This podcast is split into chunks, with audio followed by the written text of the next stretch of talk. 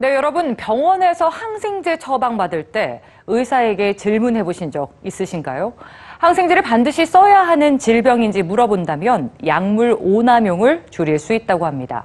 특히나 소아들에게 항생제를 처방할 땐 예상치 못한 질병을 불러올 수도 있어서 더 신중에 신중을 기해야 한다고 하는데요. 그 이유 오늘 뉴스지에서 전해드립니다. 항생제와 나란히 등장하는 질병들이 있습니다. 비만, 천식, 과민성 대장 증후군이죠. 항생제의 남용이 또 다른 질병으로 이어진다는 내용의 이 연구들이 연구 대상으로 삼은 이들은 바로 유아들입니다. 항생제 남용이 소아 비만을 불러올 수 있다고 예상한 이 연구는 생후 23개월 이하의 영아들을 대상으로 했습니다. 2001년부터 13년까지 내원했던 영아 6만 4,580명 중 69%가 항생제를 처방받았는데요. 항생제 중에서도 항균 범위가 넓은 광범위 항생제를 생후 24개월 이전에 4차례 이상 복용한 소아들은 3년 뒤 소아 비만이 될 확률이 11%가 높아졌습니다. 유아기 항생제 남용과 천식과의 관계를 밝힌 또 다른 연구.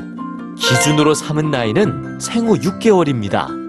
생후 6개월 이전에 항생제를 한 번 이상 복용할 경우 천식 발병률이 40%, 두 번 이상 복용할 경우 최대 70%까지 높아진다고 주장합니다.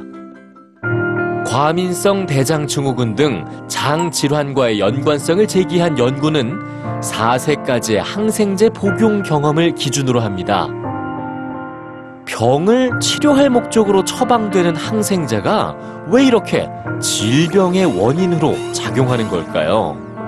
연구진들은 항생제가 죽이는 세균에 그 열쇠가 있다고 말합니다.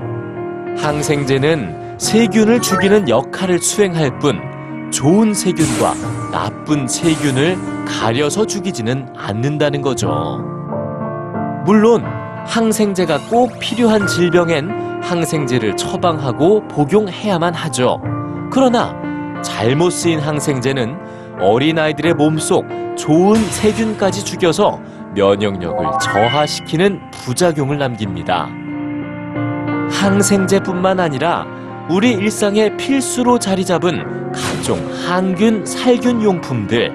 하지만 과학자들은 세균에 대한 관점을 바꿔야 한다고 주장합니다. 세균은 박멸해야 할 존재가 아니라 공생해야 하는 존재로 인식해야 한다는 거죠.